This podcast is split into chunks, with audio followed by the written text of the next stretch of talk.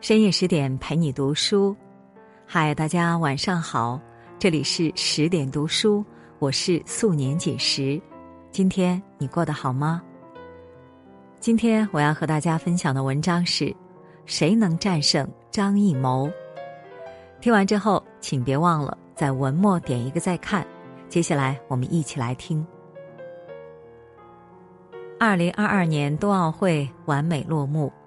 独辟蹊径的开闭幕式，以匠心独运的设计和精彩纷呈的节目惊艳了全世界。来时迎客松，送时折别柳，举止间尽显中国人骨子里的真诚和浪漫。前世虎虎生威，后世年年有余，服饰里亦是发自心底的祝福和祈愿。每一帧，每一幕。每一场，都体现了诗情画意的中式美学，让人赞叹不已。自然，作为奥运史上唯一的双奥导演，张艺谋再次被捧上了热搜。几个小时的表演，张艺谋带着团队奋战了三年，对音乐、色彩、道具、人物等每一个细节都死磕到底。最终为观众们呈现了一场绝美的视觉盛宴。也因为这种追求极致的匠人精神，他拍出了一系列享誉世界的影片，成为飞升国际的大导演。追求极致是一种态度，也是一种品质，更是一种能力。没有死磕到底的精神，就达不到期望的成功。张艺谋做到了。一九五零年，张艺谋出生于西安。初中毕业的他，在陕西乾县农村度过了三年知青生活后，又被分配到咸阳市的一家棉纺厂当工人。那时他迷上了摄影，一门心思的想买台照相机。可当时的工资低，照相机价格不菲，他只好省吃俭用。几个月下来仍然不够，为了早日达成所愿，他卖了三个月的血，终于凑足了钱。照相机买回来后，他暗下决心，一定要拍出好的照片来。有道是，真正的功夫都在功夫之外。不懂拍摄技术，他就想尽办法学习。在那几年里。他跑遍了咸阳和周边城市的图书馆和新华书店，不停的借书买书，实在买不到，他就熬夜把书上的内容全部抄下来。一个个冷清孤独的夜晚，见证了他奋笔疾书的瞬间。一本本密密麻麻的笔记，承载了他孜孜以求的梦想。他曾自豪地说。咸阳市乃至陕西省所有图书馆，关于摄影的资料都没有我这儿全。当对理论知识有所了解后，他又拉着同事去练习拍照。在野外拍摄时，哪怕北风呼啸、寒风刺骨，他也要等到构图、光影、角度都符合要求时才按下快门。久而久之。他的拍摄技术越来越好，而机会总是留给有准备的人。一个千载难逢的机会真的到来了。一九七七年高考恢复，不甘于当工人的张艺谋准备报考北京电影学院。按照招生规定，他已经超龄，但凭借专业的摄影技术，他被破格录取。因为曾经的执着和坚持，他敲开了梦想的大门，走进了神圣的殿堂。只不过跟见识颇广的同学相比，他显然是个没见过世面的土包子。于是他重拾起当年苦学摄影的激情，每天在图书馆里疯狂学习。日日年年，他在阅读中沉淀，在沉淀中成长。不仅掌握了过硬的本领，还寻到了人生的答案。因为随着读的书越来越多，他愈发觉得摄影世界的奥妙，更加坚定了与梦想死磕到底的信念。毕业时，他是全系最优秀的学生之一，带着满腔的热忱，他开始了自己的追梦之旅。陈凯歌拍摄电影《黄土地》时，担任摄影师的张艺谋对画面呈现效果的要求极其严苛，不放过任何细节。后来，这部片子反响热烈，好评如潮。在片中，他用高天厚土、长安画派的镜头语言，使得呈现在大荧幕上的画面极有视觉冲击力。他也因此夺得中国电影金鸡奖的最佳摄影奖。当第一次捧起金光闪闪、无比荣耀的畸形雕塑时，他的心里激动万分。那一刻，他肯定不会想到，在往后漫漫无尽的岁月里，还有很多奖杯等着自己。《火影忍者》中说。如果将梦想作为信仰，不放弃的追求下去，一定会梦想成真的。有志者事竟成。张艺谋秉持着痴心和热爱，一步也不放松。他对梦想的念念不忘也得到了回响。因为一个偶然的机会，张艺谋开始从摄影师走向了演员。老井拍摄时，原本担任该片摄影师的张艺谋，外貌精干消瘦，极其符合男主角的形象，所以被导演临时安排参演电影。他担心自己演技不好，就苦下功夫练习。为了接近角色，他每天背石板下山，一块块沉沉的石板压在他的后背上。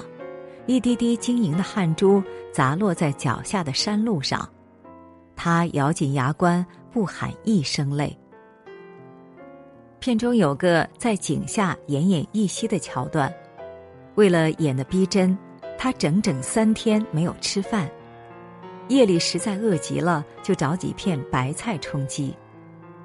在这部影片中，他质朴和真诚的形象感染了很多人。他因此又一次赢得了旁人梦寐以求的金鸡奖。长久的蛰伏后，不再安于做一名演员的他，毅然踏上了未知的电影之路。第二年，张艺谋执导首部影片《红高粱》，无论是浓烈的色彩还是大胆的风格，都被奉为经典。这次。他除了获得金鸡奖，还赢得了海内外很多知名大奖。正所谓，任何光鲜亮丽的成功都需要艰辛的付出。从演员转型为导演，他的成长源自于说不尽道不完的坚持和付出。拍摄《活着》的时候，他每天都会在当天晚上把主创们聚在一起。讨论后续的环节，编剧困到不行，只得用录音机把他的话录下来，等稍微缓过神儿来再思考。主演也早就半梦半醒，时不时的从盖在脸上的剧本下面发出呼噜声。张艺谋却是精神抖擞，仍眉飞色舞的讲着，因为一直坚守极致的探索精神。他的成就斐然，入行四十年来，他获得了十次金鸡奖和数不清的国外大奖。而更值得一提的是，在这些影片中，张艺谋对文化的传承也是先有人及。调琴、剪纸、织布、锔碗、贴窗花、酿酒、围棋、书法、民乐、皮影戏等，应有尽有。这些艺术元素的注入，无疑为他的影片增色不少。《黄土地》中的祈雨，《红高粱》中的颠教祭酒，《菊豆》中的党官，《我的父亲母亲》中的抬棺，这些民俗文化中的美学一览无余。张艺谋说过：“我在电影的表现上，尤其在电影形式的表现上，极尽之能事，尽量把这个形式渲染的很极端。”事实也是如此，他将琴棋书画、京剧杂耍、功夫武侠、古色琵琶等传统文化艺术和电影结合的恰到好处，常常让观众们眼前一亮。他还对画面、音乐等每一个细节都精雕细琢，这样尽心尽力打磨出来的影片，成功斩获国内外顶级大奖。也在意料之中了。不仅如此，和他及影片一起出名的还有他挑选的演员。他选演员的眼光非常独到，选中的巩俐、章子怡、倪妮、周冬雨也都凭实力把握住了机遇，他们精湛的演技深受大众的认可。若不是一次次把事情都做到极致，张艺谋也不会有这样识人辩才的慧眼。大文豪托尔斯泰有句名言：“人类的使命在于自强不息的追求完美。”对电影事业，张艺谋有发自肺腑的热爱，也有臻于至善的追求，所以愿意废寝忘食的工作。他极致认真的对待每一件事，也收获了极致惊人的成果。在二零零八年北京奥运会的开闭幕式上，张艺谋将中国传统文化深度融合进每一个节目中，令世界为之瞩目。其实，在连续三年的筹备过程中，他每天只吃一顿饭，只休息三四个小时。讨论方案时，他上一秒想到的灵感，在下一秒又被自己推翻。对他来说，这一次又一次的自我否定是最难耐的煎熬。大到鸟巢的布局，小到衣服的配饰，他一一过问。他别无他求，只是想做得更周全。对于其他人的想法。张艺谋经常持反对意见。一段背景音乐改了十遍，音乐家都无奈的说自己做不动了。编舞老师的提议一连多次被否决，编导甚至提交了辞职报告。工作人员也吐槽他把每一项工作都要逼到极限，而他力排众议，在压力中前行。不出所料的无懈可击的演出引来世人点赞。难怪有人说，能打败老谋子的只有他自己了。二零二二年奥运会开闭幕式上美不胜收的表演，再次征服了全世界。从二零零八到二零二二，他巧妙的将关注点从我。变成了我们，创意堪称一绝。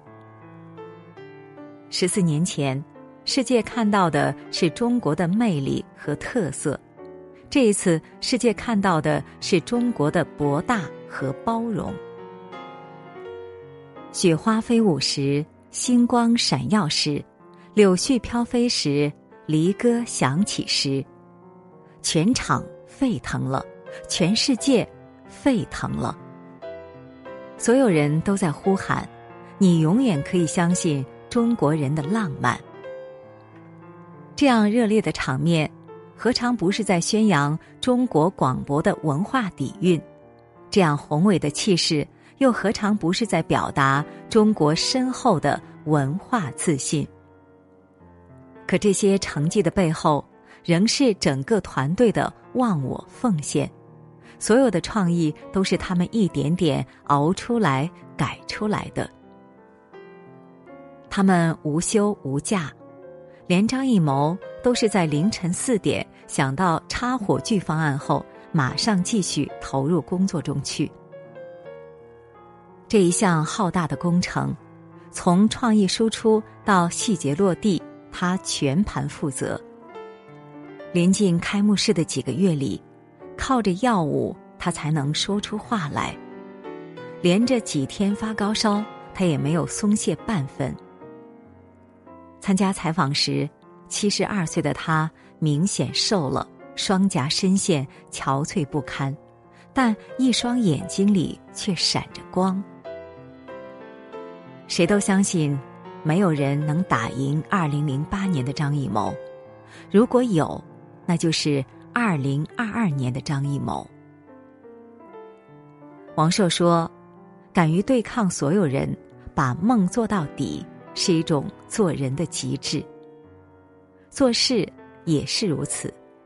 张艺谋敢于创新，把事做到极致，而上苍不会辜负每一个努力的人。”他的梦想最后照进了现实。在他的作品中，我们永远可以看见惊喜，因为他从来都是不止不休的挑战自己，直至创下一个又一个奇迹。所以说，张艺谋最好的作品便是他自己。这一次，张艺谋战胜了张艺谋。有人说：“你满脑子专注什么，就会得到什么；你满脑子专注什么，就会成为什么。”别人不愿意死磕的，我来偷偷死磕；别人没耐心修炼的，我来精心雕琢。死磕到底，终会出类拔萃。再平凡的工作，一旦做到极致，就会光芒万丈。周润发在电影《无双》里有一句台词：“任何事做到极致就是艺术。”这个世界上，一百万人中只有一个主角，当主角的都是能够达到极致的人。而正是因为这种执念，因为对艺术的极致追求，张艺谋从平平无奇的工人蜕变为大放异彩的导演。在摇身变成誉满全球的艺术大师。这么多年来，他为中国、为世界的观众奉上了一部又一部或纯真、或激烈的经典影片和一场又一场或盛大或唯美的视觉盛宴。不得不说，一点一滴的努力和追求极致的精神，成就了现在的他。如今，他又一刻不停的冲刺冬残奥会的开幕式。对于一向追求所爱的张艺谋，我们永远可以期待。好了，今天的文章我们就分享完了。更多美文，请继续关注十点读书，也欢迎把我们推荐给你的朋友和家人，让我们在阅读里遇见更好的自己。今天就是这样，我是素年锦时，祝你晚安，做个好梦。